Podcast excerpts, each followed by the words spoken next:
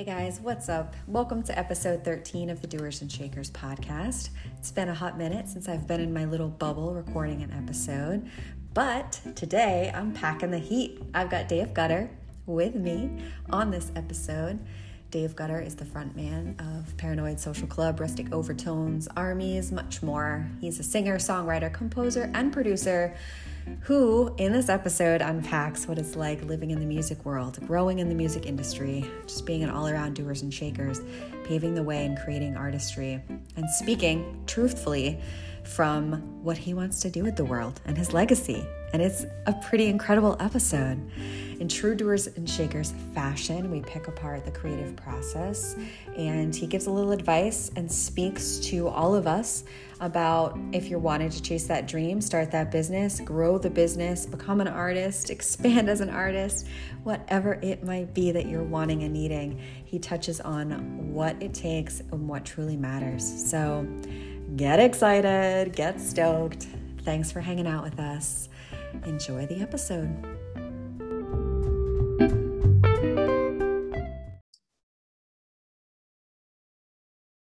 All right, guys. As promised, I'm hanging out with Dave Gutter, frontman of Rustic Overtones, Armies, and Paranoid Social Club. He's a singer, songwriter, composer, and performer. Just a downright cool dude, interesting and packed with so much magic. I'm really excited today to dig deep into uh, not only past projects that he's worked on, but a lot of really exciting current projects that he's got up his sleeve and in true doers and shakers fashion, we will pull back the onion, all the layers, what it's like to be a performer in the limelight, what his creative process is, and just any other intimate, gory details of what it's like to be a doer and shaker. So, without further ado, what's up, Dave? How you doing? Hey, thanks so much for being here today. I'm like over the moon excited to talk to you, so I really appreciate it. Oh, that's great. Uh, I am also excited to be on here too. Um, I was, I checked out uh, when you talked to Spose, a good friend of mine, and I was very jealous. I was like, when I get a release, I'm going to talk on this podcast too. And I was like almost typing to ask, like, hey, can I come on your podcast to promote my new shit? And then you uh, messaged me. So it was serendipitous, and I was very psyched. Um, you know, to have an, an outlet to talk about music because it's like my favorite thing to talk about. Oh. Not just not just me, just music in general. Mm, for sure, for sure. Well, I am. I mean, that means the world to me to hear that. And thanks for listening and checking out my episode with Spose. That was a great episode. And uh, you've definitely been on the list since I launched Doers and Shakers. You were on my list. I've been following you since I don't know, I was like 12 and skipping class to smoke weed and listen to Paranoid Social Club. Sorry, mom. uh, so that makes me really stoked to hear that. And uh, so here we are. We are here. It's a moment. The universe has brought us together. And let's get into it.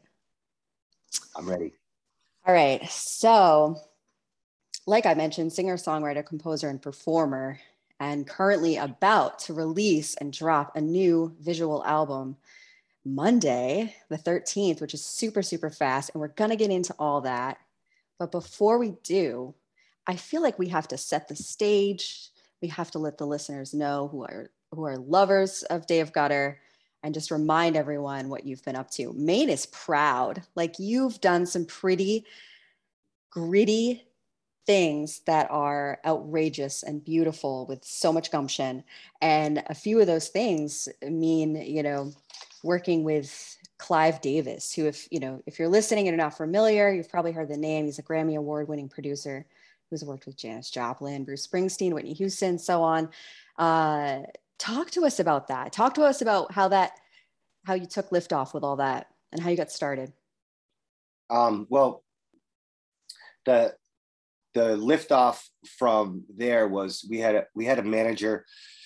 We we played played music since we were like 10 years old, like trying to get gigs in bars. Our parents were totally fine with like, okay, we'll drop our kids off at this bar for the Saturday evening and we would do gigs. Um, and a bar owner that um, we played at his club often um, in Portland, his name was Bill Beasley. He was like, I'm selling my bar and I'm going to manage you guys and I'm going to get you a record deal no matter what it takes. And he literally did that.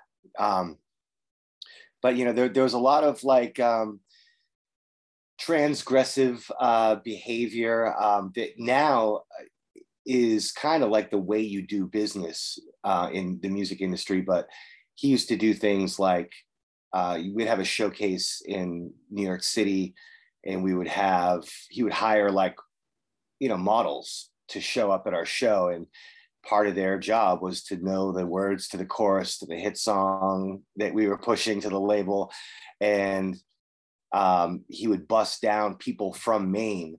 Uh, so anyone from around here, um, we had this like really high energetic live show uh, so he would bus our fans from here down to New York City and mixed with the people that he hired and the labels that he swindled to come out to this event. Um, we got in front of like every you know major rec- record exec, and it was a really good look because it looked as though we were like selling out Mercury Lounge in in New York, and there was just these ravenous fans. Um, and he did lots of underhanded stuff like that. You know, he like um, had a street team of people that called in radio stations so that uh, our song would be number one on the radio station. He would go buy back uh, albums from the stores with the street teams so that the sound scan would show that we charted higher. Um, and this was unbeknownst to the people in the band, the musicians in the band. We all thought we were just killing it. And it wasn't until later that this kind of curtain pulled back and we were like, oh wow. So if if nothing else, when you talk about like the gritty and the taking chances and everything, and especially with Clive Davis, when you find out that you've been positioned to be where you are, uh, you you know you want to you want to overcome that and you want to eh, transcend that experience and the whole music industry because like the music industry is shady and and if our manager just played a game that was being played he just joined in and played the game and got us there. But once when we started meeting with clive davis and you know we did a showcase and we were pretty much signed you know an hour after we did the showcase uh, it was it was all he was into us right away. It was really great. Um, but the but the problem was is we especially me had this mentality that all right now i have this voice that is going to reach everywhere. I could do whatever i want with this. Um, and writing a pop hit was the last thing i would ever do. And especially from that era um, a lot of bands tarnished themselves by making stupid songs. And they could make you know uh, their grand opus that's uh, you know now it could be better than radiohead. It's the most amazing thing but you don't really care what like semisonic is doing or like better than ezra. Like you know like all those bands from back then they were very disposable uh, and we didn't want to be disposable. We wanted to have a long career um, the chameleon part of like changing our sound all the time was exciting to us. Uh, as we got into the industry, the upside is you get to work with other people and collab with these crazy musicians and you get to work with producers. So, like to us, it's like, all right, legendary status. Here we go. This is what this is our chance to do it. And to them, they're like, let's make, you know, a, a few million dollars. And um, you know, we honestly never, um, we just, me and Clive Davis had a horrible relationship. Uh, every meeting was was him talking about uh, making us sound like Dave Matthews, and me just getting very insulted. Talking, I was I was on this thing, which is funny because it's exactly what I've I've been doing. Um, is I was talking about a concept album and I was like, what if it's it's a concept album that all is about one thing and it means something and it relates to people because you just send this message home and you tell the story. And uh, he was be quiet, Liz. That's my dog, Elizabeth. um, and he was he was very like against that idea, and I was very against, you know, his like vision for what was rustic overtones, which was a very, you know, marketable, safe thing, uh, and that was the opposite of what I was trying to do. So, um, working with Clive Davis is an mm-hmm. interesting phrase because I never really worked with him. Mm-hmm. Um, he signed me, but I was dragging my heels the whole way. We did a showcase. Um, I know you you kind of leaked in um, some of the promo for this about um, us hanging out with TLC. Oh yeah. the night that we that we met them and a whole bunch of other musicians was this big uh, conference, music conference in in San Diego, and we had to play for like everybody in the industry, like, and they had been there for like all day watching these showcases, and everything was R and B, everything was smooth. It was, uh, you know, LaFace, Babyface's label, and uh, Diddy's label, and it was just everything under Arista. We were a, a new um, rock department that that Clive had started, but there really wasn't much for rock on the roster. So he made us this set list of all this like really safe, laid back tunes that we had in, in our rep- repertoire, and we. I say we, but I really mean oui, like yes in French. Dave did it. Uh, I ripped up the set list and made like the most hard set list I could possibly make because I was like, no, this is what he thinks de- defines us. No, this is what defines us. Um, is when we go to this place. Um, which you know, the cool thing with Rustic is we went to all kinds of different places, but um, you know, for this particular thing, I was very insulted. He told me to play my own songs in a certain way, but mm so that that that was another big argument but we often uh, would have these meetings and they would not go well at all. Well i respect that you still upheld who you were and who rustic was and i i think that's such an amazing story about like cool i see this set list and you're this big guy but this is actually what we're going to do because this is what we're feeling and that is I mean, hats off to you. I think that that sums up your character right there as a musician, as an artist, as a human. I think that's great. And, and Clive did have our back at the label. Uh, he definitely championed around us and like, got us to meet lots of people and go on some great tours. My dog's my dog's playing the piano. I think she has to go and go to the bathroom. I'm gonna. Can I just run her out to the porch? Oh yeah, of course, of course, of course. Go, go, go. All right, guys. Dave's gonna run out to the porch with his dog, and I just want to say that I'm excited. I'm sure you're excited listening, and I can't wait to talk and pick his brain about his collab with David Bowie as well. There's an interesting story about that. And there is also stories that we're going to get into about his current stuff that makes me feel so privileged, honored to be speaking to such an incredible human being that is going to release a concept concept album on September 13th that I think will blow your minds. I've now watched and listened to it like 10 times and it is outstanding. So when he comes back, we're definitely going to dig into that concept album.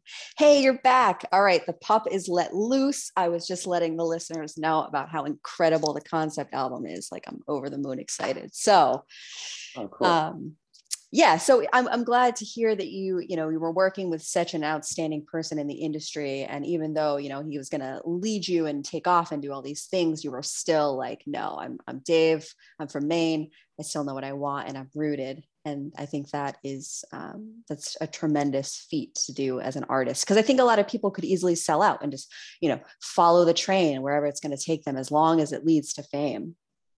Right well we we all i mean myself my roots are in like punk rock, which was like when I was super young, it was like the DIY stuff was the super authentic stuff. And the bands, the punk rock bands that had their own labels and all that stuff, they were the coolest ones. Uh, and the more obscure, the better. So it's a it's a weird dynamic to take that and then try to blend it with people in New York City trying to make money. Mm. Uh, you know what I mean? So I was I was very adverse to that. Although now, you know, I love money. I don't. I think it was a thing. yeah, yeah, yeah. It's all the phases of life. We do so many different things at different phases in our life. Sometimes we look back and we're like, oh, I could have done this and that. Uh, but you know, it's all for it's it's all for something that leads you where you are now. And and I'm sure that the the person you are now, the artist that you are now, do you think you would have done anything differently? Well, I don't like to do anything that sounds forced. Mm, so as yeah. soon as as soon as there's some sort of uh, like it, it's not the same as a collaboration with uh, a musician, but when you have people that are trying to sell your music, trying to convey what they want out of it, it starts to make everything feel weird and forced. It's like I don't know. I don't know. I, I can't think of a metaphor, but it's just weird to have uh, criticism on a song. Like, I, I don't know. It's just like, it's, it's too mushy or like they, they have like weird adjectives to describe music and you can't really communicate with someone in the industry unless they're a musician uh, the same way that you do with the producer of the album in the studio and, and the other musicians you guys to kind of have a language about the music and you might even have a language for that particular album uh, that you're working on that everybody knows it, and when someone interjects themselves into that it just makes it kind of like weird and you, you feel like they're kind of extracted from the experience you're going through. Mm, i love the way you just described that. And on the outside of things just like speaking creatively and freely uh, to relate it's it's you know i talk a lot about what the doers and shakers platform is working from a place of inspired action and instead of forced action. And a lot of you know external things come into play when you're in the creative realm whether it's music or art or photography no matter what you're doing. And when you get into something that is so honed in that is coming from you and coming from your soul and you're and you're trying to produce something and put it out there when people try to put their mark on it and it's completely unrelated to whether it's the theme, the idea, or even the the energy, the vibrational energy of what's happening, um, it does take form in a different action. And I can imagine the world that you were in then, and even probably now, um, that can happen a lot. And it's probably very important as an artist to protect your bubble, I guess, right? Yeah, it is. Um, but what I ended up finding um, was over time, I became more malleable, but became more versatile at doing so.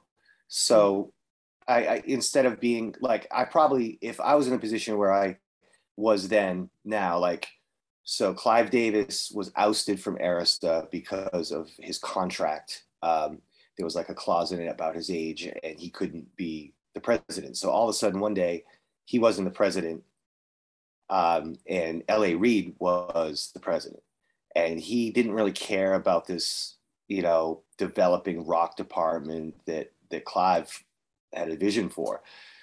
So now, if I had that that switch happen, what I would do is I would be trying to collaborate and and learn from the R&B artists and the hip hop artists. I mean, not, not that I didn't do that then, but I would try to be more malleable as an artist and do the stuff that was um, like popular, but still like work hard to make it timeless and work hard to make it, you know, um, maybe a little bit like, you know, just as smart and as good and like to satisfy myself and to satisfy somebody else who has their own idea of what's going on.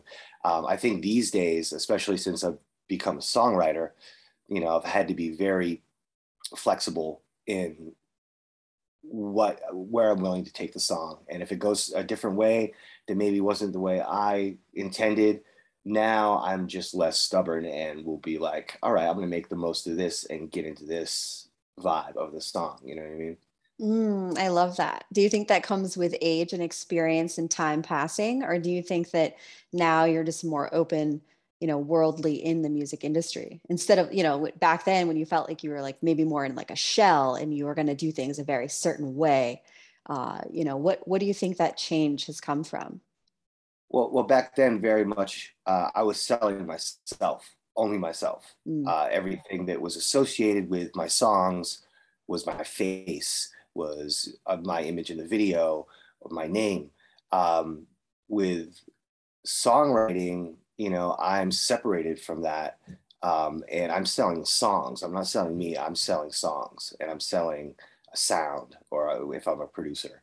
Um, so that needs to be just a creature that I conjure out of whatever that is something that's all its own thing and it doesn't have to be attached to me it's not like this is who i am this is who this person is that i'm working with um, so it, it's a little easier to uh, express. You can you can look at someone else and size them up. It might take you a few seconds.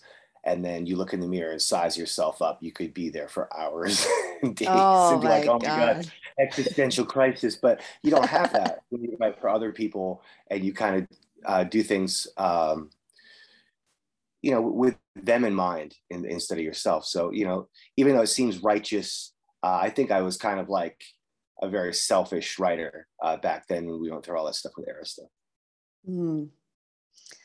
And so does that I we have to we have to talk about this because I know you've been asked a few times though. And is that let's let's just talk about the time that there was a situation that you were not happy about and pretty much a big fuck you came out of peeing on something and lighting it on fire and sending it back. We have i have to know about this situation because and not just because it's like it sounds you know like you know you did something really intense and you stood up for yourself but i do feel like it's very relevant in the world even today where like you have to set a statement if something is not aligning and driving with like your your mission. Well uh, that story is completely untrue. The true story is because what, what you said is you know we peed on something and set it on fire. Um, once you pee on something it's totally saturated with the urine of the entire band. It is no longer flammable.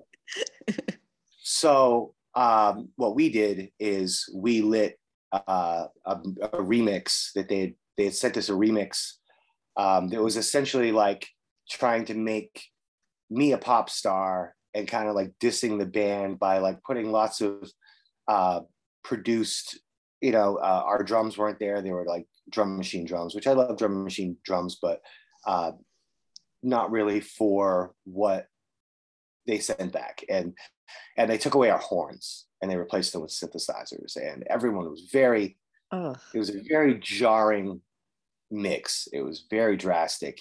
And we we videotaped ourselves uh, setting it on fire.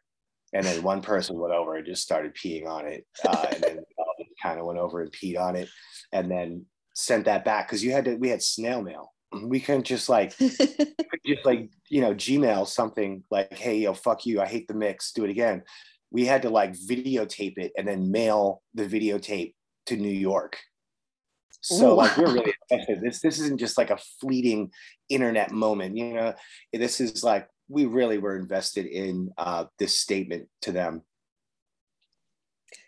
Well, thank you for clearing that up. I just I went in this little like I went down this rabbit hole of like, you know, research and all these things that I do every time I do an interview and I came across a few different written pieces about it. I'm like I'm just going to ask you myself cuz I have to hear about this story. so rude huh Ugh. oh my goodness, my goodness. I Mm. you just made a really interesting comment and it's like it was on my notes that I was going to talk about a little bit, but it's like perfect. Let's slide it in right now. You mentioned snail mail and like things weren't like fast and like popping up on the internet. What is it like living in the world that we're in today with social media and the internet and YouTube and all this like things, all these things that you can just make happen within a, you know, in a second compared to back when you were doing very large things, but in a much different fashion. Like on a marketing standpoint and and all of it like what what are some things that you feel and have gone through with that? Uh, there's been like some crazy changes and i would i'd have to say for the most part i'm not one of the like musicians that's been around through all these changes and still on to the old ways. Because i think that there are some you know it even goes way older than you know our technology but we've we've had a lot of advancement in the last probably like two decades so we were kind of like right in the middle of that but yeah when we you know at first it was like oh there's social media so that means i don't have to take a backpack full of flyers and a staple gun and like run around every poster board in town, and my manager's gonna yell at me. No, that's great. I love social media. Let's go. And then, but then there's like the contrast with uh, when we worked on Viva Nueva with Imogen Heap. Um, we had toured uh, Imogen Heap toured the U.S. Her first two U.S. tours were opening for Rustic, and we became very good friends. Um, and when we did the collab with her, we had to mail like uh, like two inch tape, like in, in, those metal things and inside a box to be safe. And they weighed so much, and we had to send like so many tapes. So it was like mad expensive. And then she double that many tapes uh, back to the U.S. Um, and it was all very nerve wracking because you know um, it was it was the tape, it was not digital, and you know there's there's all kinds of stuff like that. But I think of you know recalling uh, a mix like you want to you want a vocal up or a vocal down or something slightly changed it's like you have to book a whole other day in the studio and start all over again. Whereas now your session's just there the way it was. So there's a lot of things I love. I love.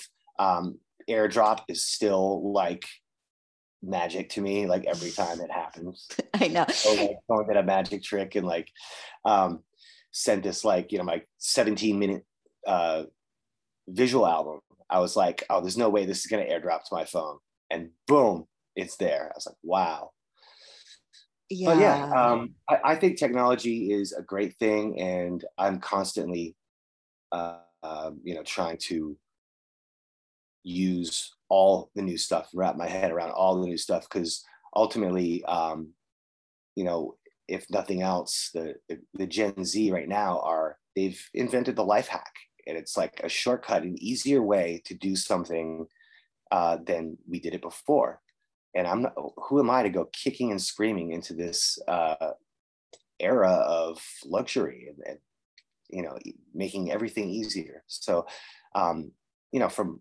from marketing to collaborating with people, um, you know it's a it's a way different place. It's more oversaturated, but it's very much back to the thing that I was talking about with the DIY punk bands. That's where it's back to now. It's not if you're on a label. That's what it used to be like in you know the 90s if you're in a band people would be like oh you're in a band are you signed mm. and that was it that was like the gauge uh, of if you were successful or you're a real band or you're professional you're not professional um, and now it's like oh do you do you own your own label do you own your own publishing you know um, so the less uh, you are kind of a, a, slave to the the corporate label side, uh, the better. And even the labels want that. They want you to do everything, and then they come in, at the end and kind of take what you've already done. You already have, you know, a million views or a million whatever, um, and they they just base it kind of on numbers and so yeah i mean technology has been insanely different. And I, it's kind of sad that CDs are gone because we still have like 12,000 CDs in a warehouse. Um, but we'll find something. We should recycle them into something. You uh, should, you should. And I think, I think CDs will eventually come back. And I, I fight with people about this all the time. Like I currently have arguments about it with my boyfriend because I still buy CDs. I want CDs. I have CDs that like, if I take a sharp turn, they go flying. Like my car still has CDs. I'm, you I'm have that CD player in your car. Yes, I do. And I will uh, I will not have a car without a CD player because I'm the type of person, I don't like I grew up with a musician too. My dad was he was into music and I was in diapers like listening to Bob Dylan like running around just like understanding music before I understood anything. And I never forgot he always said you know, you, you have to listen because I would float around. I'd listen to like song number seven and then song number two, and then I'd flip back and all these things. And he'd always say, we have to start it from song one and we have to listen to every single song. And I'd be like, well, I don't like number nine or number five. And he'd say, it doesn't matter. You have to hear the song all the way through and then you have to hear all the songs back to back because they are together for a reason. Most artists do that and he taught me that and i've never ever now to this day like i love to hear a cd from beginning to end because i feel like and i mean obviously you know i'm speaking to you and and you're you know you get what i'm talking about but i tell people this theory about why i love cds and why i want them to like hear the first song to the last song in order and they're like, wait, what? Like, no, we can just download this one song on Spotify and we don't have to get the whole album. And and to me, it's like you have to have the whole the whole album if it's available because it says so much. And I don't know if that's because like I feel I play around in the creative realm and like I understand there's so many moving parts. It's not just this one song you heard on the radio. Um, so yeah, long long-winded answer there, but I love CDs. well, that's that's one criticism I would have of the, the current technology or the current paradigm of music listening is the singles thing where people just put out singles and it's not as much about a whole album or expression um, at least in the pop world there are people still making conceptual albums from beginning to end that are amazing and that's how they're supposed to be listened to but mm. it's a much more uh, like ro- romantic relationship you have with a record when the way the songs interact with each other also sparks something that makes you uh, understand it differently or whatever. Uh, although, you know, there were, I don't miss the throwaway tunes. Yeah. There was always like two songs on like even the best album yeah. of all time. There's always like two songs that you could tell that they were kind of just like throwing it together. Those yeah. are actually working the way out. So if we get play the singles game that people are playing now and then you know maybe even vinyl comes back more or maybe the streaming that streams continuous albums you know like as a thing you know um that would be the perfect combination because we get rid of those like you know the old rolling stones albums where there'd just be like a blues boogie woogie for 10 minutes yeah like a filler all, yeah. Yeah like i'm all upset with that get rid of those and they just have all these albums of just hit songs would be great yeah that's why i miss you know we used to burn cds and we used to like create our own cd from beginning to end of course they were different artists or whatever but like we created a whole vibe you know like breakup cds and like BFF CDs and like so you got to choose like all the different songs. So there's no fillers and you knew that like from beginning to end you were gonna love all those songs. I don't know. Now I'm reminiscing and I want to burn a CD, but yeah, Rustic uh, did um, a box set called the Mood Box, where we just took all the music from all our whole career and put them together in like these are all on the same mood, and these are all in the same mood because Rustic Route records used to be like they're like very very all over the place. They're very scatterbrained. Uh, you go from like a a ballad to some like super hyper loud thing, and then to something dancey. And we did that on purpose but um, it was it was kind of cool making those like old school mixtapes out of our songs and seeing that you know we kind of go to this kind of place you know every time and we got to kind of go to this place every time and you know separating like that was was cool too. Mm, i love that i love that concept. All right so i want to i want to shift on to what you're currently working on but we can't we can't skip this one little beat and that is David Bowie, I know everyone asks you, but I have to ask you because I want to talk about it. Talk to us about what it was like working in a warehouse and and also doing things with David Bowie. Um, it, first of all, like I love to talk about uh, working with David Bowie and spending time with David Bowie. Mm. Um, it's still like a dream. Uh, it was insane that it happened and it was it was such a fluke that it happened because um, well we attended a uh, a interview for Rockline that David Bowie did, and we went with him uh, to the Museum of Rock and Roll in New York City, and we were like his guests, and he walked us around. Uh, I met Joey Ramone, and then and like all oh, kinds of oh, crazy. What?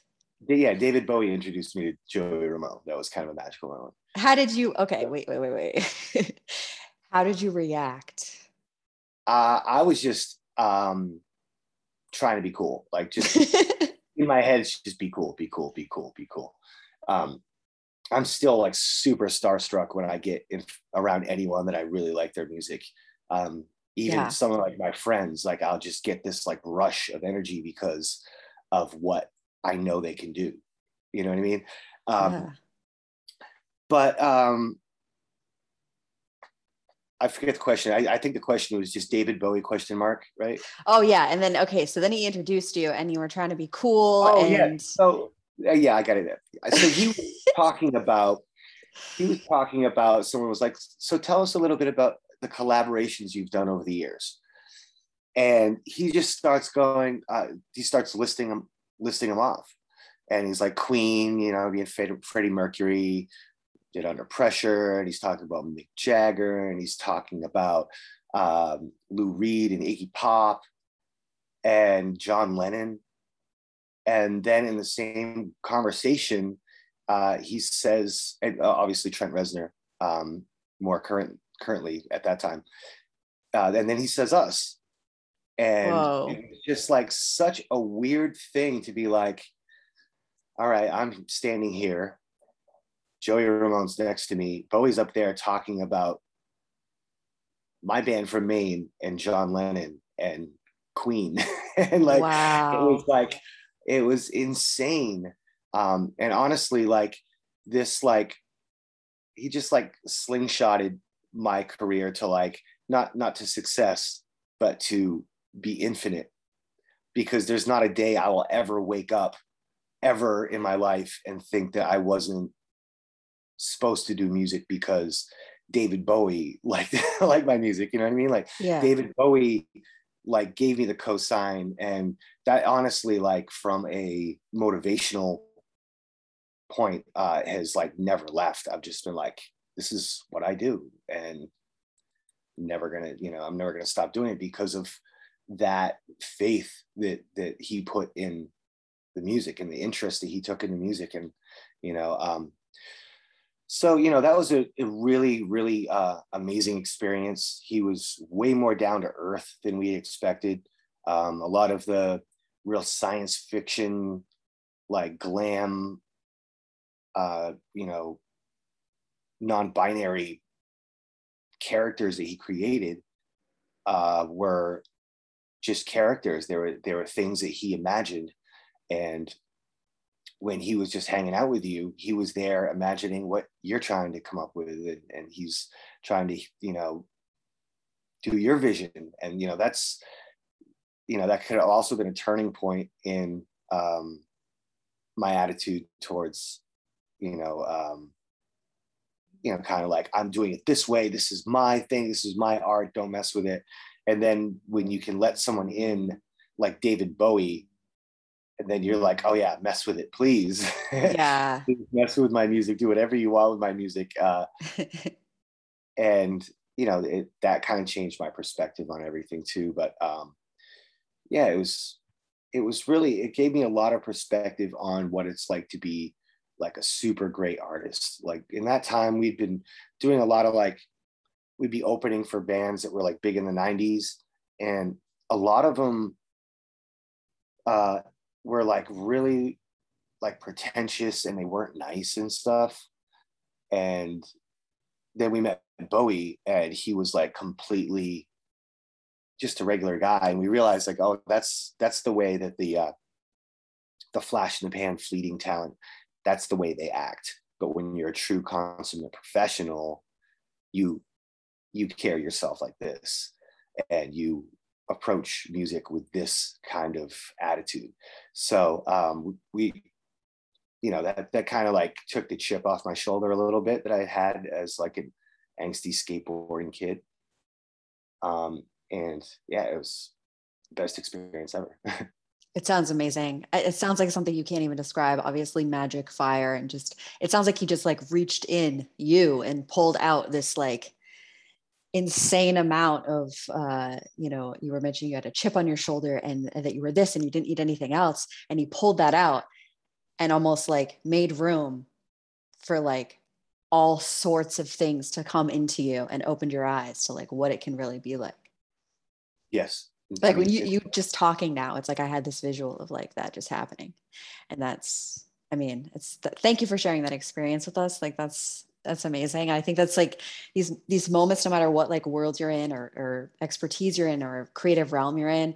I feel like we all every now and then step into these moments where it's like almost unbelievable and we step out of our own bodies and and we can either like choose to see and feel and hear and smell and all the senses at once bring that moment in or we can be naive and blind to it and it's the people that allow all of that in and soak it all up that go to the next level and fly and and get opened up to different realms. And i feel like from just the past couple days like re- researching you and following you and and stalking your social media and just prepping for this this hang session i got so many different colorful colorful like vibes from you. Just like things that you've done as a as a person seeing you as a parent seeing you in different bands watching this this visual album uh, i i just feel like you're that type of person that could lend so much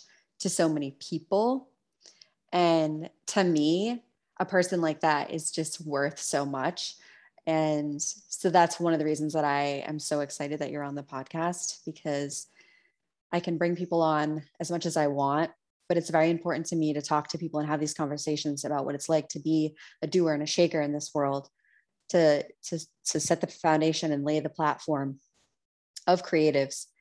And now i'm just rambling but oh, that's cool. That's cool. Yeah no what i'm trying to say is i just i feel i almost feel your creative process just from all the things that you've put out there. And like to me those are the type of people that are just so profound and interesting. And like i know you know i'm sure the people around you see this and it, it might be hard for you on days to like see that but i do believe that like you're one of the david bowies in the sense that like when people hear about you or see anything that you've touched or that you do or when you're on stage like you give off that energy. And i know people have probably told you how amazing you are and how great you are but like I've seen so much out of you the past couple days that like screams true artistry. Oh, and I just wanted to tell you that. So, well, you have all, to change that. It's been, it's been a long time. I mean, I don't know if like people that are listening can kind of like gauge, but like I've been doing music for like 30 years. Yeah.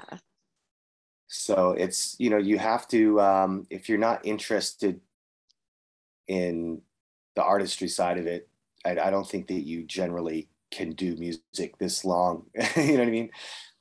Yeah, and and and I felt like what really like the light bulb for me was you know listening to since i was younger and listening to paranoid social club and then like throughout the things listening to rustic overtones and loving you know the horns and the trumpets and all the different things that come with rustic but then like you know listening to you do something with you know spose uh, or I saw you live. Oh gosh, I don't know, probably three years ago now. COVID is like sucked time. I don't even know how long ago it was, but it was in Maine, some festival. Uh, you went on stage. I believe Spose was there. You know, the Mallett Brothers did a set. Just a ton of bands for a couple days in like the small town in like a banquet hall almost, like a. Oh yeah, uh, in All Roads Music Festival. Yes, yes. Okay, so that was like my first time seeing you live, and so I've, you know, listened to you and seen all these different things that you've done, and listened to all these different CDs, whatever. But then like seeing you live and watching you perform with different artists that day and like you pulled all these different hats, like you were, you did like multiple things that day. I was like, I remember getting in the car and just being like, holy shit. Like, what was that? Like, I, mm. When I like see something that really just like I can wholeheartedly feel it with my entire being, like I just want to talk about it clearly because I'm like going off the rails right now. But um I remember that specifically about you performing. And um I just think that that is so underrated and people don't talk about that enough, like the nitty grit of what an artist can actually do. And I think what I think makes a true artist is when they can be put in any situation and make you feel something like shake you and make you see what they're doing. And well, you obviously do that. So that was just a cool experience.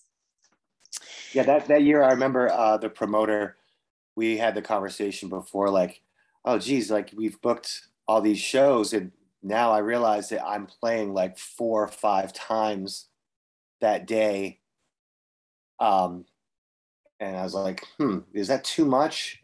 and uh, he was like, uh, no, I don't think it'll be too much. Let's do it. But I remember after that date being like, wow, I just did a lot of sets. I even did to some people, I didn't like announce, like I ran over and did a set with like Shane Rise in a church uh, real quick, and then came back and did armies and did Spose, and I think we, we Paranoid Social Club too. Yeah, that was a wild day. That was such an amazing festival. Armies was cool too. I enjoyed that. That was also my first time seeing all of that, and that was pretty great. So, um, so much fun that day. And uh, so let's okay. I feel like this is the perfect time to talk about this concept album because this like shines through as to all the different layers that you have. So uh September 13th, right? You're dropping the concept concept album. I've been here a while. And basically you had said you made one long video for every song on the album, right? About getting old. Yep. Talk to us. I just want to hear. I want to hear all the things. Okay. Um well, I I got uh March 18th of last year or of this year. Um, I got uh COVID Mm. And I was quarantined in my daughter's bedroom. She was not in there. and I was just by myself in this little room, and I just had an acoustic guitar uh, and my laptop. And uh, I was feeling fine. You know, like I had I had a little uh, a few days were really like tough with fever and everything, but um, you know, I was okay. And then people started calling me that were like from my childhood and be like, hey man, I just wanted to call and say that, you know, we're all real, we've always been real proud of you and and thought you were always a great guy. And I'd be like, what the fuck? Like they think I'm gonna, gonna die. Like these people are calling me, they're giving me like flowers before I'm dead. And so I was like, I, I really started like thinking about the perception of an artist and a perception of me and being old and getting old and how I want to represent that and also make my first like solo thing. Um, and I just wanted it to be like really honest. And I started thinking about this concept of an album where like my my license is in the video with like my my weight and my age and you know mm-hmm. it's all like right out there and not this thing like where people are trying to perfect their lives uh, through video and photograph um, on social media. So I thought it would be a really honest thing to just be like, uh, I'm old, I write, and I'm going to try to entertain you for like 17 minutes. Mm. And my friend Matt Giard, uh, used to go by Shanghai, who helped me in the video. Um, like the day before, I was like, oh man, I don't know. I've like made these like five different like, you know, like childlike sets. And I'm gonna just go through for like 17 minutes and just uh what do I do? I'm like, am I deadpan? Am I am I serious? Am I acting? And Matt was just like, you just need to look like you're trying. And I was like, you're right. I just need to look like I'm trying. Mm-hmm. Uh, and also, there's there's a part of me that um, the lyrical part of me. Like when I get around, um, you know, my close friends and my musician friends, um, I'm always um, showing them new song lyrics I'm really excited about. And when I do that, I'm often like um, painting a picture for them. Uh, I'm like singing along to the lyrics and showing them each line and the metaphors and pointing them out. And I was like, I should just do that kind of for my video and just put the lyrics as the centerpiece and really just lay it out there uh, as honestly as possible. Um, and I, it was super fun to do. It, it, was very scary to do all this, especially since it's my first solo thing. Like, literally, these are kind of like the first songs that I've written just me. Like, if you go through my publishing catalog is super super long but there's no song that it's not dave gutter and somebody else writing it together. Um, or playing on it or producing it. So it was the first time I've done that, and uh, it is easy to hide behind a wall of like, you know, seven guys in the band, a horn section, some strings or whatever you know we, we would do. Um, and I and I realized a little bit that some of the songs throughout the years have, have maybe we're we're hiding behind a lot of like big sonic production, and it's again like stripping myself of that that punk rock and getting as much to uh like the, uh, the more the intimate side of uh expression. So that's that was the idea behind the concept album. Uh i wanted to make songs that were just like the self-deprecating like the humility of getting older. Uh you know no no photoshop no filter kind of vibe you know? Yeah I it was outstanding. Like I I can't I know I can't really like talk about it or anything and I appreciate spoiler alert, go ahead. Spoiler alert. Okay. Can I just say part 2, the poet was my favorite. Like oh no. It's genius. The way you use like error and error, like the like back to back and like the mirror and the juxtaposition between like the two meanings but like the intellectual thing that you can pull from that. And like just this there's i don't can i say like my favorite lyrics from that one or is that too much? No go ahead. Go ahead. All right. I love the part where you write like the symmetry of mona lisa and the madness of vincent van gogh i'm the devil that hides in the details when the vatican city is closed. Like i, I was like wait what? I loved that. I just the whole thing was the whole thing was outstanding, and I'm really excited for people to get their hands on it. And uh, I don't know for some reason, just like part two was my favorite. They were all my favorite, but I feel well, like there's a, there's a, good story behind part two. We, yeah, I will you tell me? I approached all this stuff um, when I came up with a concept, but some of the the songs had been ideas that it, I'd had uh, started from something before, and I had talked to a guy who does like musicals on Broadway, and he talked to me about I want to write a a musical for Broadway with you, and so we started talking about this idea. Um, that I can, I think I kind of ruined it now. Uh, I can't. We probably can't go with with this part of it, but um, I came up with the idea of uh, Van Gogh in modern day, mm. and he is having to deal with all the the mediocrity and uh, lowbrow art of today and by today's standards and how the whole time he would just think that you know he was meant for another era. So um oh what? so that's what we I, that's what i started writing for the um for the musical about uh, modern day van gogh. And then once i started writing it and and once I thought about it as it pertains to this album, I rewrote a lot of it. But um, I like that notion that there's always this kind of yearning. You know, if oh, if I was back in you know some time, you know, like if I was in the '60s and I could be jamming with you know Pink Floyd, you know, and when they started out or anything like that, you know, you think that it would be some sort of utopia, and you you hold sometimes these eras in like this really high artistic regard, um, and you maybe and find yourself like maybe art a time when art was more appreciated, mm. you know. So um, I wanted to convey that. I feel like that's very much a part of getting older, is that kind of like re- like the thoughts of what could have been and and that kind of stuff.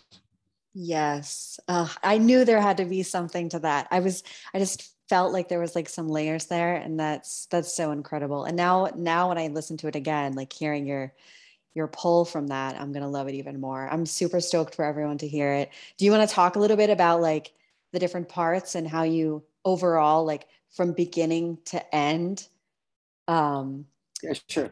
the flow of that? Yeah yeah, so it's um the the first song um is called Midlife Crisis. Um, one of my few showers during quarantine um, yielded midlife crisis. I took my crusty ass to the bathroom when no one was here. And I took a shower because I'd just been like coagulating this room with COVID.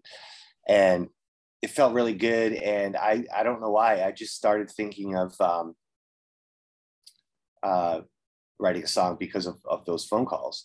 So that's that's where midlife crisis came from. And it's it's kind of like a, it would be really bad. Like if I was like a really deadbeat dad, I could make a song like that. because it's so it's so bad or if i was like you know a bad partner uh right you know, to my girlfriend it wouldn't it wouldn't be cool to do a song like that but because it's all so uh we're also content i just kind of like made this alter ego me that goes off the deep end uh and uh you know i'd been there before i had you know gone off the deep end and been the wild you know old guy but um, it's not me now. So it's a little bit, you know, autobiographical and a little bit just like taking it uh, a little bit extreme. Uh, and then there's the poet, um, uh, which is was originally titled "I wasn't meant for this era," but I like the poet better because it kind of uh, conveyed that like uh, almost that it's me, uh, mm. that it's me that's in the wrong time. Um, and then all my heroes are dead was actually um, it was a Paranoid Social Club song that was they kind of jumped around um, between that and like some other songwriting sessions I had. It was always the same chorus, but we always interchanged like what the verses were, and then and could never really decide on what the verses of this song were about.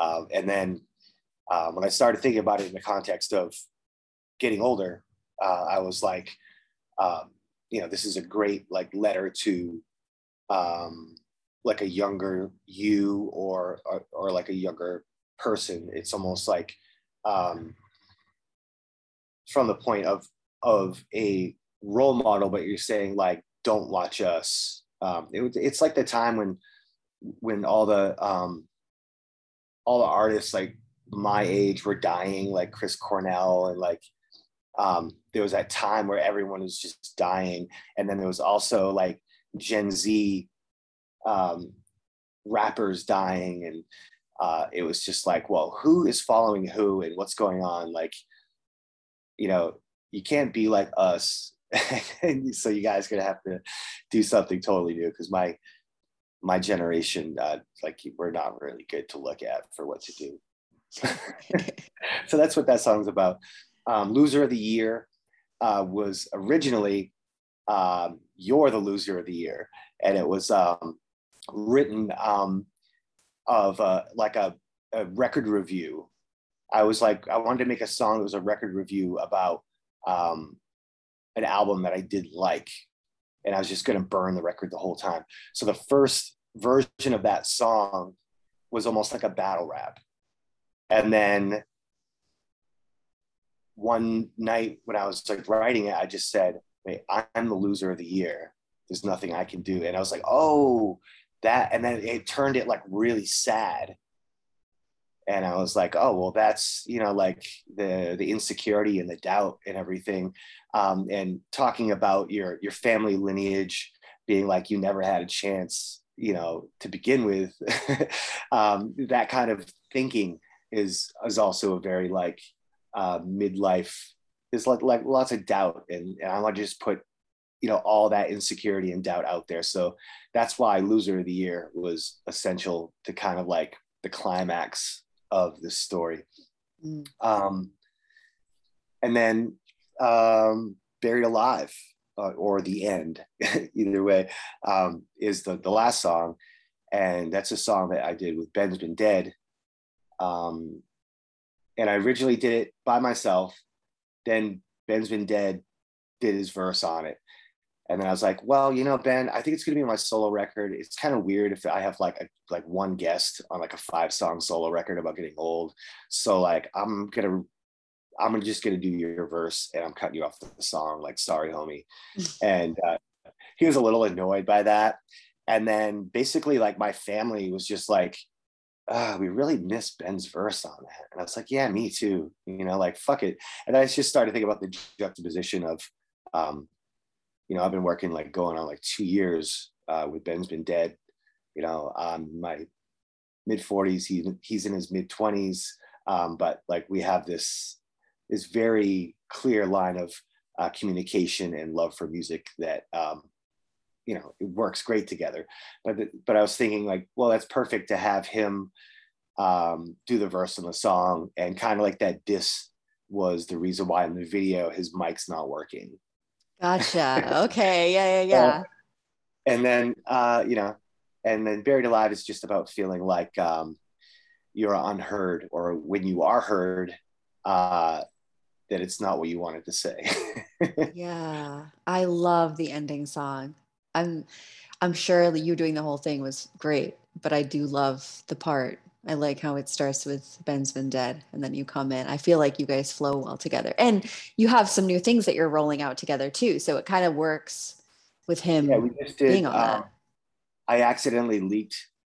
Uh, this is this is what sucks. Like when you're in your 20s and you work with someone in their 40s. I accidentally leaked his album title. I didn't know that no one knew his album title because we just been talking about it forever. you know, we refer to it all the time. So I posted something. I was just, yeah, this is the first single off Ben's Been Dead's new record, blank. And totally messed it up. But anyway, we, we worked on, uh, we did the EP. We're working on his LP. Uh, the EP is about to come out. Uh, I'm not going to say when. and then um, um, his full length album, another one of these from for me that I think Ben's probably going to work on um, that as well. And then me and Ben have had like right after we went on tour with Spose, we came back from that tour and made a whole album, like album, like 13 songs, like full album. Um, and then we just been sitting on it and waiting for the right moment to put it out. But I think after we both do our solo things, um, we're probably going to drop it out uh, next year. Oh, awesome. I'm excited about that. It's called Dead in the Gutter. Dead in the Gutter. Yeah, you guys um I was just watching the the video of uh an interpretive dance and the, with the oh, song. Oh, yeah. Yeah. And we also, and we also have a, a, a like a web series called The Spark yes we have to talk about this we have to talk about this you um so it's basically you guys are smoking weed and you make a song on the spot with a guest artist yeah and we had we smoke a different kind of weed every time uh like sometimes um like we had Spose on and i think we had like a really like uh the the weed that just makes you quiet mm. and uncomfortable even around like your best friend and we are all we are all 100% best friends, me, Ben, and Spose. And we just had this really weird episode. And some episodes we we assume that like like Matt Giard fell asleep during his episode.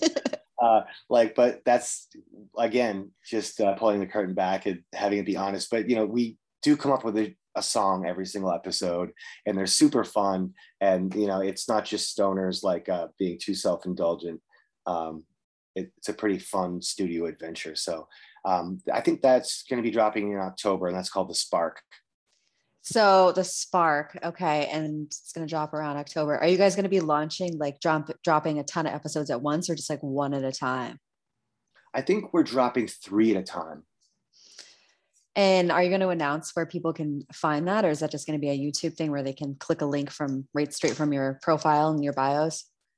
Yeah, it'll probably be um, a zero gravity page because they're we're working with them on just getting like this uh, artist uh, community and all this like output um, up on their YouTube page because you know weed and, and music go good together. So yeah, absolutely. I'm so excited about that. I think that's going to be a phenomenal project, and a lot of people are going to totally dig that. I feel like with this whole shift of the pandemic, more and more people want to see like the inside scoop and like more like hang sessions for things and like the reality of what people are really doing behind closed doors. And then it's not all like you know glam and fancy that like sometimes it's just about like smoking a joint with your best friend and seeing what happens.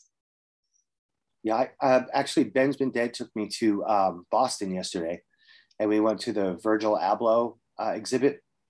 Uh, oh you did guy, um, you know he does all the he studied at Fendi with Kanye. Mm. And, and when Kanye started Yeezus, um, and he did the cover art for Yeezus and like did a bunch of clothes for Beyonce. And it was a really crazy thing to see, but it really uh, gave me a, a, a perspective on pop culture when you mix something like as raw as that with something like the pandemic and that effect that it has on on society and our you know social interactions or lack of um, i think that this is going to be like a transitional time in art. And i think that everyone has to be like paying attention. Yes. I 100% agree. I think it's going to open a lot of doors. And i think a lot of people that wanted to step into something more creative or start a business or whatever have been doing so and they've also been tapping into like shit that they really are into that really matters. And i agree. I think it's going to be very important and i think people have to pay attention. And i think we need to nurture uh, more of the things that are outside of the realm uh, that aren't necessarily typically taken on, like especially in the business world. Like more and more people as entrepreneurs and businesses are uh, latching on to artistry as a business form versus like a business having an art form. And I think that that is tremendous. And I think we're going to step into a new era. And I don't know what it's going to be called many years from now, like what this era for the art world is going to be called. Um, but I think it'll be very important yeah it's it's also like so oversaturated right now and just think of how many people decided to be an artist of any kind uh, when they were forced to stay home for a year so that like already makes it even more saturated like everything if you're a visual artist you're a photographer you're a mm. uh, model you're a musician you're an actor like whatever uh, there's so much more of everything so now we're going into a, a point where the only thing you can do is set yourself apart because there's so much stuff out there. So that's a fun that's a fun thing for me because that's what I was fighting way back when we started this conversation about Clive Davis is you know uh, not being just another carbon copy of whatever bands are hot or whatever groups or types of music are hot but being something, uh, you know, relevant to the time, but also timeless. Um, but I think setting yourself apart and being original, being in, uh, I'm all in for that. And I'm really looking forward to, um, I don't know, just regurgitating what uh, the world, you know, sends us. Absolutely. And I, I feel like the spark is going to be a place that's going to uh, nourish and blossom something cool. It almost reminds me of like Action Bronson when they all just smoke and walk around and like see what happens and they like go to eat food and see what yeah. comes of it. yeah, it's kind of uh... I'm super super excited. So there's so many incredible things you're working on and so many things that are launching and people should be so stoked to get their hands on all these different projects and in true doers and shakers fashion for this podcast, I want to close out with talking a little bit about like the nitty grit stuff, like what it takes to truly be in your shoes, walk a mile in your shoes, and step into the true artistry of what is Dave Gutter. So, if you're cool with getting deep, I've got some questions. Yes, I was I was scared that what is Dave Gutter was the question. And I was, I'm like, oh my God, existential crisis. okay, go ahead, please shoot. I'm open for anything.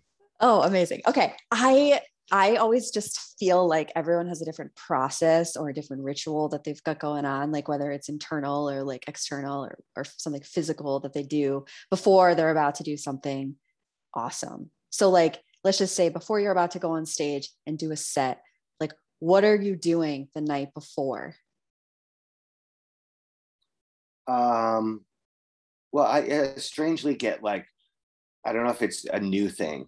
It might be a new thing since the pandemic, but now I get this thing like, oh my God, I can't, I have a show tomorrow night. I'm not going to be able to do it. I can't do this. That's what I do now. and then it, I, I often compare it to like getting in the shower because you're like, oh, I don't want to take a shower. I'm all, all warm. When I'm wet, I'll be cold. But then once you get in the shower, you don't want to get out. So it's been like that with like live shows. Um, but normally I've like never really had stage fright my whole life. Really? It, now I don't know if it's stage fright or just like uh, the gigs are so few and far between that I want them to be so perfect. Um, you know, I there's no time. Like if you're playing every night, one night uh, the monitor doesn't work, no one can hear. It was kind of a funky night. But tomorrow night you're gonna be in this town and it's gonna be back to normal. But when you're only doing like one or two gigs, it's like nothing can go wrong. And if it does, then that like defines me for 2021. You know what I mean? Like, so, uh, I think that's part of the anxiety. But um, I don't know, typical night before a show. Um, I I watch a lot of horror movies. Um, I'm probably watching a horror movie or writing. Yeah, horror movies. Yeah, you've got that podcast going on too. I, I listened to an episode for that too the other day. Yeah, it's pretty fun.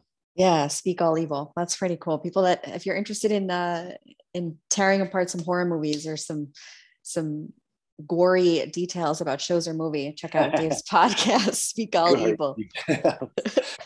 um, so okay, so do you have like specific routines or rituals that you'll do? Like, uh, so for example, for me, if I've got like a big thing that I'm shooting the next day, I'm like, I have to be in bed by 10 o'clock and I can't eat certain things after this time, or I'll have weird dreams and then I won't sleep. Mm. And I get in my head, so I'll do like certain things to avoid it. Do you do you do any like specific rituals like that like when you wake up in the morning to prep to ensure that you like are going to be your best version of yourself? Um, I I don't actually. Mm. I have like uh, I have kind of this like uh, this expression my friend said to me, and it became an army song, but like just trust the universe. Mm. Like I'm mm. not superstitious. I I believe that everything is uh, just laid out in a path and you just go and you just encounter it when you get there. So yeah. uh, like i don't really have too many rituals. I, I, a definite ritual would be coffee. I drink a lot a lot of coffee and i've recently got into these Clif bars that have caffeine in them so i don't even have to eat regular food. I can eat food with caffeine and and coffee. So yeah that's that's definitely a ritual whether it's a subconscious thing at this point now i feel like um, that and smoking stuff um, i i smoke cigarettes unfortunately it's a really bad habit um, that i want to quit but it, to say that it's not part of my process would be a lie i smoke yeah. uh, you know weed too mm. it's like it's like i'm constantly just trying to like even myself out i think this is like everyone's story but you know i i'll drink coffee until i'm like oh my god i need to chill out and then i'll smoke weed. Mm. and then i'll smoke weed and i'll be like oh man i'm getting kind of tired. And then i'll and then i'll drink coffee. Uh, so you know it's that's that's kind of like the only thing that is close to a ritual. Um, i have this i, I kind of like have this space like right in front of my face that i stare at um, and think about music uh, and conceptualize things. And often my friends and, and family make fun of me for this kind of like spaced out zone that I get in. Mm. So uh, you know, there's there's that uh, that always happens. But uh, yeah, I try to be try to be without too much routine. Yeah, no, and I appreciate that. I love that. I love that you trust the universe and trust the process and like what comes will come and all that stuff. I think that is very important. And I admire that about people. I'm also very intrigued now about this space that you go to oh. that you see i feel like i'm gonna i'm gonna look for it if i see you live yeah. again uh i love yeah. that you know how those like little like i don't know if it's like paramecium or whatever if you look at the sun the right way you see them like uh, swimming around in your eyeballs. Yeah. It's like seeing those or or like moving your ears. It's like no one can tell you how to do it. You just have to do it yourself. Oh my god. We i feel like i could do an entire episode about this theory and go totally inward about this. I like wildly know exactly what you're talking about. I yeah i understand that. That's really cool. Um Okay, next question is what does being in the zone mean for you? Well, I think refer to question A. Um, I was um, going to say, we now know that there's this space. no, uh, no, being in the zone for me actually is when I get to the point where I delete things. Um, so what I'll do is I'll do an outburst of um, an idea so say maybe the the first writing thing I'll do like the last Rustic album had a song about a private detective.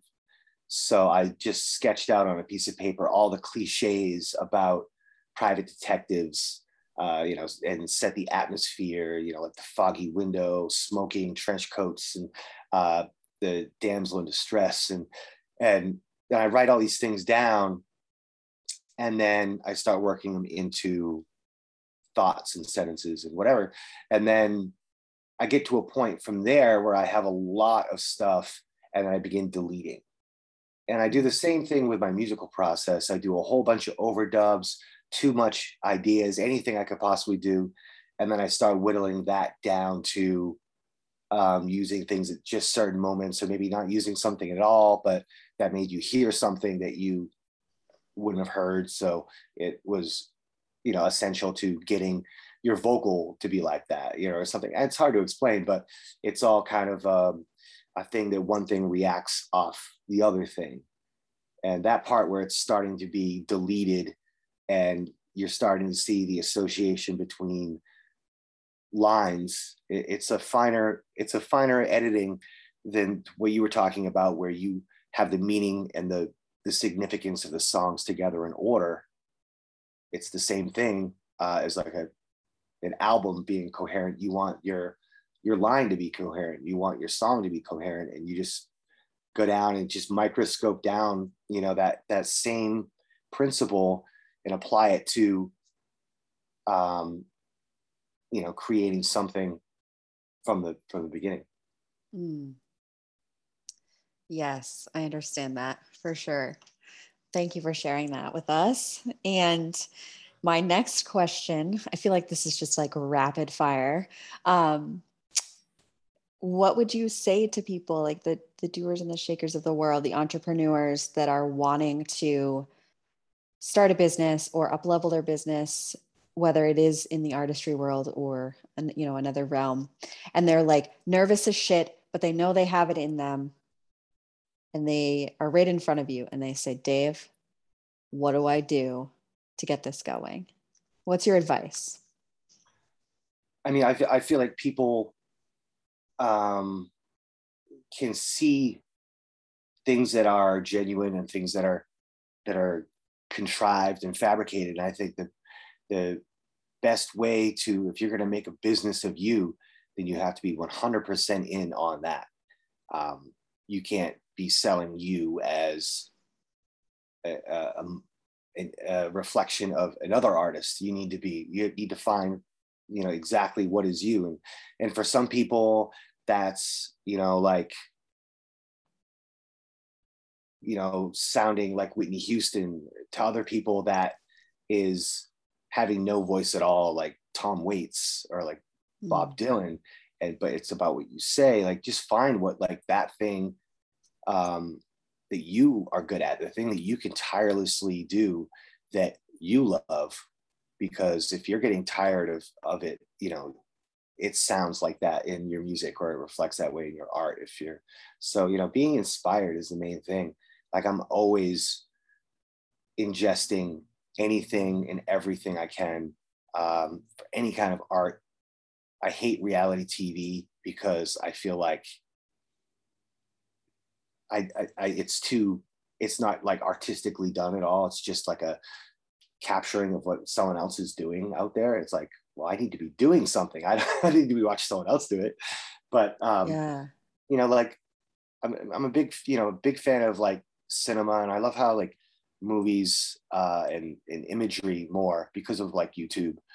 Um, it music is so much more impactful with with imagery.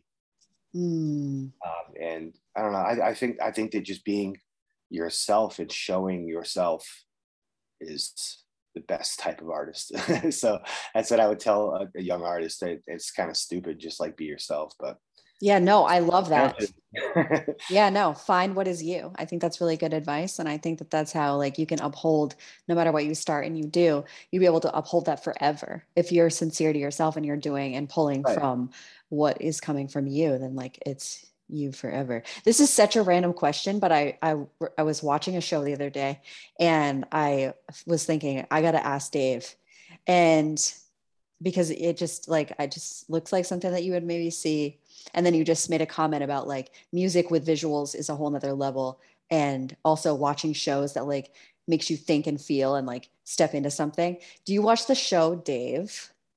I don't. Oh my gosh. Okay. You Yeah, must. should I?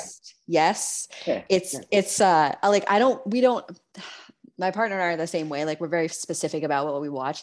And like we stumbled upon this show, Dave, and it's on Hulu. And like I've usually seen it around. I Yeah. just I have a hard time getting into. It's a series, right? Yeah, yeah, yeah, yeah. There's two seasons, and like most things on Hulu is, I mean, it's not great, and like series are hard, but you have to watch Dave. And I like it's there's a lot of actual musicians in there as well. Um, and Nice. I yeah, I just think you would enjoy it. But anyway, he he does very specific things with his music and like he's like so weird and strange and off the wall and like every episode i like shut it off and i'm like what like it makes you feel like you need to like jump up and go do something creative um anyway Oh. I love that feeling. That was the feeling um, that I got after I watched uh, Bo Burnham Inside. I thought that was very, very inspirational. yeah Um, yeah, I, I don't. I try not like unless a, a series is co-signed. Uh, I'm from like the generation where we all watched Lost, and then were really let down. And I was like, "Fuck, this isn't like watching like a bad movie.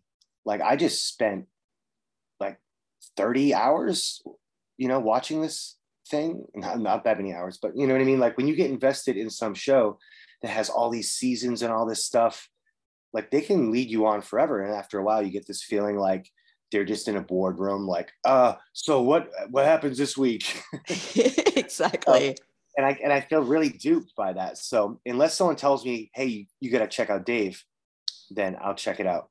But I like really dry, like I love Mad Men. That's like my, one of my favorite shows, like The Crown. Mm. My my dog's named Queen Elizabeth. Um, watching The Crown. those are really good shows this dave is not a dry show it's definitely uh it's more of a comedy but like it's very artistic and it's done so well and like it is like really really baffling and mind-blowing at certain points you know so it's it's little dicky like it's it's about like the comedian and rapper like it's very Oh, yeah like little dicky's in it GaTa like very specific people that are doing things in, in the real world too like real life people so oh, nice. yeah, they bring a lot of like real life worldly things from the rap industry and and the comedian world into the show and I think you can see that. I think like the people playing these actors are like kind of also playing themselves and they like have their hands on the production of it and they decide a lot of like what is said and done. Uh so Oh, nice. yeah.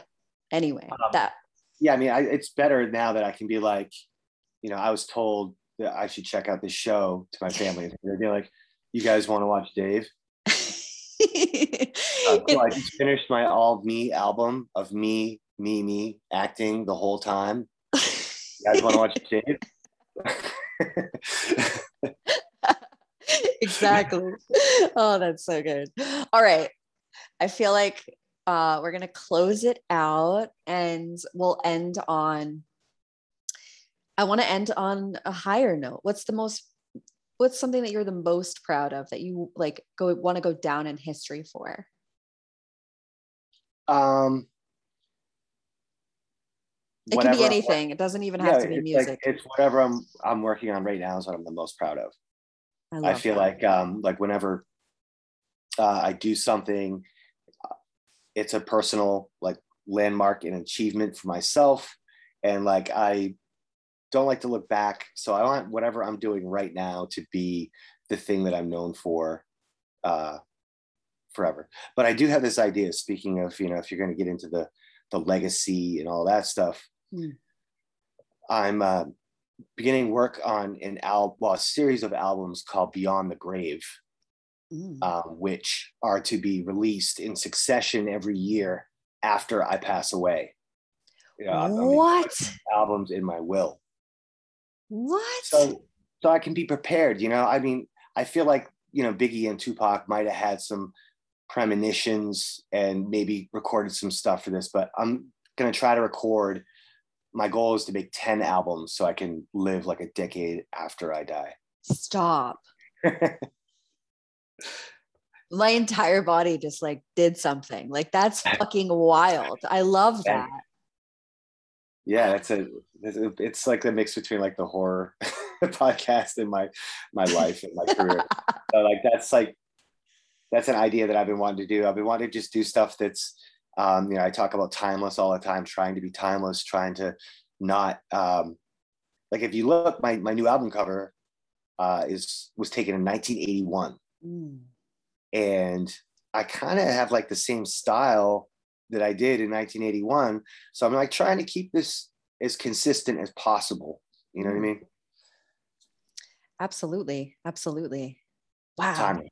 I'm going to be thinking about this for days. I that's like that's really rad. That's a, that's pretty incredible.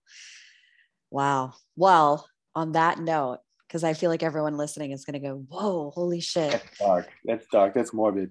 It's yeah, but it's like I have so many questions, and now I can't lead us into another hour, so we have to like stop now before I go on like this whole thing. Um, because I'll like perseverate on all of these questions I have about like how you came up with that and like what's going to look like and sound like and all these things. So well, it was the next. It was the next step after the the album about getting older. mm I've been here a while, and then I was like, well, I can't do that yet though. That's like too soon. So I kind of wish I'd been making these uh, like these era albums and these like lifetime albums like all along or or maybe I have been, but I don't know. But you know what I mean? It's kind of cool to like think of the progression of your maturity and the music you approach. So I mean, um, that's like the whole concept for everything I do now. What is that going to feel like when you like go to specifically write and record a song that you like know it's not going to come out until like you're gone? The Dementia album is going to be wild. what the? Whoa! Like, how are you gonna like? in your mind and your thought process like how are you gonna like what are you saying to yourself in those moments like are you just like detached from like the thought of the after so that you can be as present as possible oh i can tell well i'll tell you the first line okay. of the first song from beyond the grave this is okay. a big i'm leaking this big this is like Whoa. years from now okay the first line is well this is embarrassing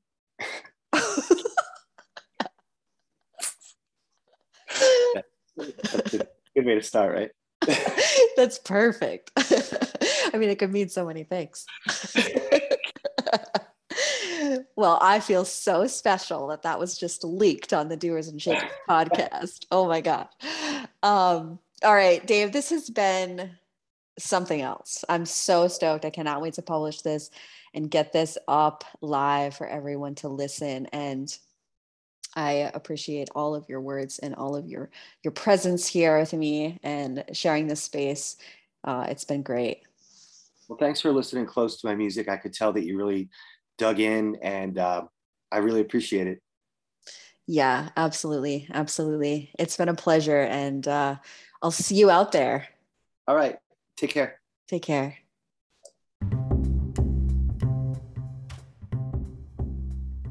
Well, there you have it. That was pretty exciting. I'm wildly inspired after that. I feel like I'm supposed to get up now and do something out of the normal realm of my Wednesday at two o'clock. Uh, something inspiring and creative.